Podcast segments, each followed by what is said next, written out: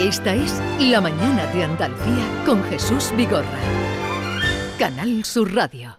Yo quiero cambiar el mundo, lere, lere, quiero cambiar el mundo, lere, lere, quiero cambiar el mundo. Nos creemos que el cambio climático es un cachondeo, una bromita de mal gusto que nos dan para meternos miedo.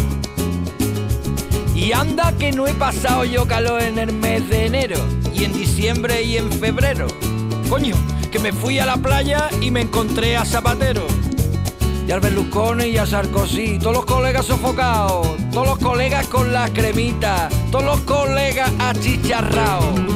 Y apareció la reina Isabel con un tanguita de colores, con la Camila, con el Oreja y con el Felipe de sus amores.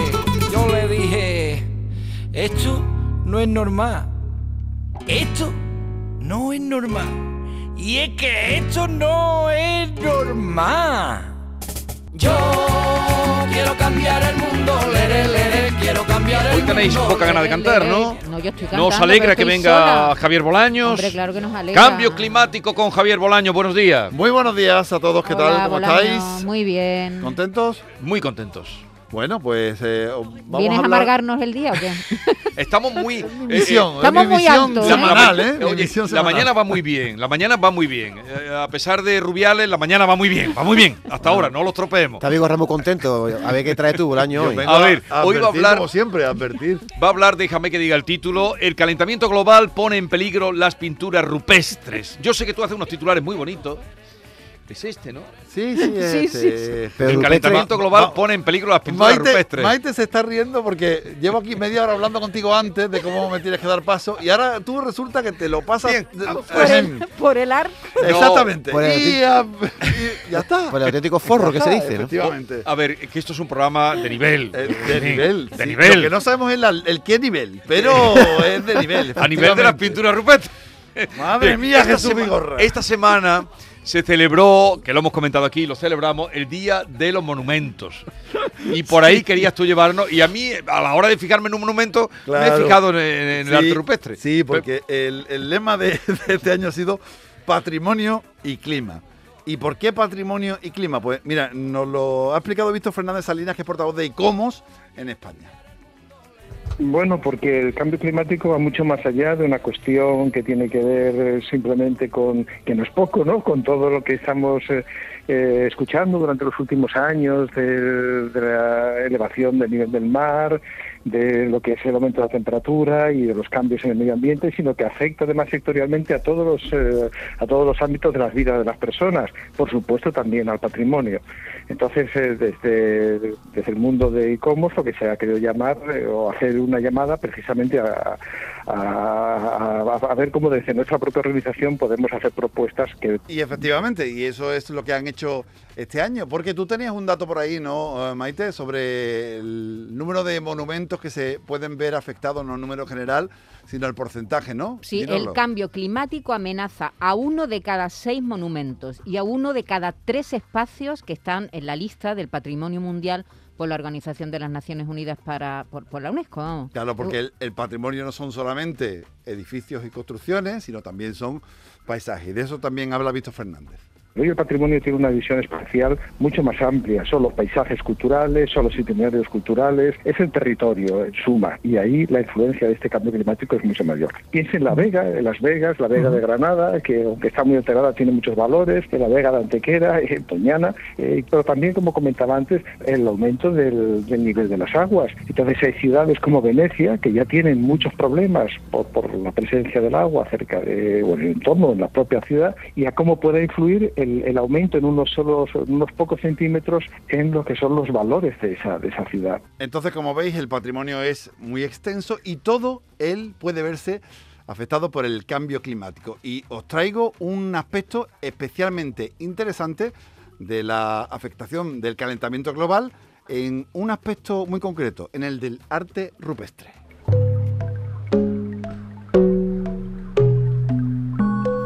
esto debería haber sido una sorpresa para ti, pero ya veo que no, Jesús. Así que vamos. Es que yo me, me estudié, me estudié el guión. Pero esta música parece china, que, que tiene que ver con el rupestre. Tú tampoco vengas a reventar las cosas. Vamos a ver, vamos a ver. Verdad, vamos a ver, ¿qué pasa? ¿Que en China no hay arte rupestre? Debe haberlo, claro. Ah, pues entonces. Vale, vale. O vamos ahora a. Te lo compro. A creer, no seas favor, eurocentrista. Ese cursivo.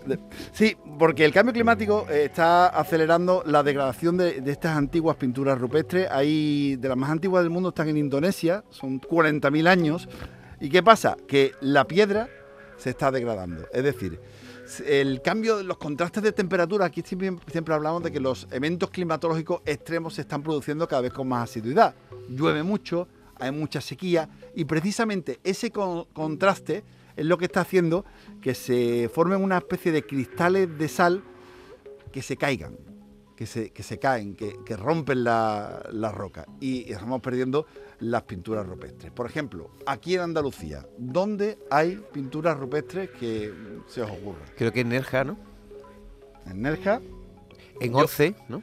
Yo hay, hay unas que he visto que son espectaculares, que a mí me, me encantaron cuando las visité. Como tuve un percance, me tuve que salir. Pero, ¿te desmayaste o algo, no? Sí, seguro. No, me, no que va. Me dio una bajada de azúcar. ¿Ves? Y me tuve, que me tuve que salir de la Cueva de las Piletas en Benaoján y no llegué a verla sí. el recorrido al completo. Pero es realmente no, pues espectacular. No, no conozco esa, la Yo Cueva tampoco. De las Piletas. Bueno, hay, hay un pez de un metro de altura. Hay caballos, es espectacular. Y hemos estado hablando Benaoján, con eh, Tomás Bullón, que es gerente de, de la cueva, y nos está explicando cómo está afectando el cambio climático a esa zona tan delicada. Es un problema que cada año se nota que va más.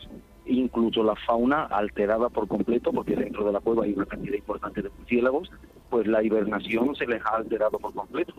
Y eso influye directamente en época de crías, en todos los aspectos. Y al monumento, no tener suficientes filtraciones en el interior, pues nos hace, nos obliga a dar, a tomar unas medidas de limitación de visitas, es decir, quitar todas las visitas que podemos o, digamos, reagrupar las visitas para hacer el mínimo impacto interior. Sí, porque es muy delicado, hay que ir con unas lámparas de parafina, no uh-huh. puede llevar ni luces de ya, móvil, ya, ni ya, linternas, ya. sino lámparas de parafina, eh, el recorrido. Por lo menos cuando yo fui se hacía así, eran unas diez personas, llevábamos una lámpara al principio y una lámpara al final para no contaminar lumínicamente aquello. Bueno, en Altamira ya han, ya han no, acotado much, hace muchísimo tiempo las visitas. Sí, han, ¿no? hicieron Pero, una reproducción, uh-huh. exactamente, y una recreación, y la gente va a la reproducción sí. para, para meterse son en, muy en situación. Contadísima. Por cierto, que nosotros, eh, aprovecho la ocasión para hacer un poquito, el martes estaremos haciendo el programa en Gaucín, ah, que está al lado está de Benaoján, a ver si cerquita. encontramos eh, un huequecillo hueco nos, para ir a ver la, la Cueva de las Piletas. Yo os la recomiendo, os la recomiendo. Te da como yuyu. Bueno, eh, Eh, yo ya te digo, lo hice todo el recorrido. Al, al comienzo, eh, visitan la zona donde los eh, eh, antiguos pobladores de, de esa zona hacían el fuego y es un espacio muy grande. ¿Ves la pared negra de donde hacían fuego? Y es espectacular ver como el, el salón de la casa, ¿no? Sí. Luego ya, eh, efectivamente, eh, creo que son doce kilómetros los que tiene, aunque tú solamente puedes recorrer uno. Uno con dos, me parece, y hay zonas un poquito más estrechas y hay zonas en las que no se puede acceder siquiera porque es peligroso. Aquello se descubrió cuando mmm, estaba buscando guano para los cultivos de la zona, guano mm. el de murciélago, y, y entonces descubrieron esa zona. ¿Y, ¿Y, siguen, ¿y se ven muchos murciélagos? Efectivamente, están los murciélagos, como hemos escuchado a, a Tomás Bullón contarlo, y de hecho la Universidad de Sevilla está haciendo una investigación al respecto. Vale. ¿Algo más, querido? Pues no, ¿te parece poco? Bueno, no, hay una cosa más. Eh, eh, todo esto está afectando al cambio climático, pero hay otra zona en la que afecta más, porque esto son cuevas, y en las cuevas la temperatura es más o menos estable. Sí. Es verdad que todos estos contrastes de humedades provoca que se pueda perder algo, pero donde realmente hay más problemas es en la parte, en el arte sureño, que en el Parque Natural de Alcornocales, donde también tenemos pintura de hace veinte mil años, los caballos de la Cueva del Moro en Tarifa, y son más antiguas que las de sí. Altamira incluso.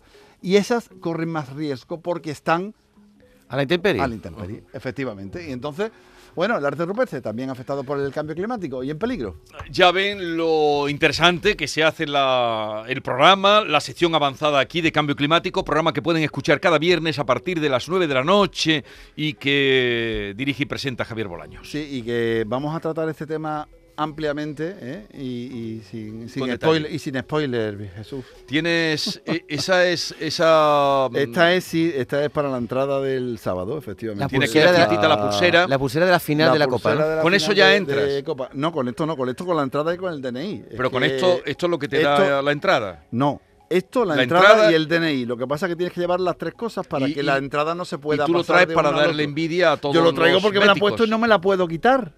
Porque si me la pudiera quitar, se la pasaba a otro y le podía vender la entrada. Como no quieren que vendan la entrada, yo no le iba a vender. Porque son, de nomi maneras, son, pero nominativas. Sí, son nominativas. Son nominativas. Entonces te ponen una pulsera que no se puede... Eh, quitar. quitar, no se puede quitar. O sea, quitar. Yo ahora voy a tu casa de noche, te corto con una tijera la pulsera, me la pongo yo y que te no quedas sin ver. Que no, que te no, no te la puedes. Si es que esto es eh, eh, si ni que no, fuera a la Moncloa. ¿Para qué quería ese partido? Para Imar Valencia. Pulsera, pulsera, entrada y qué era más que te piden. Y D N I. Y D N I.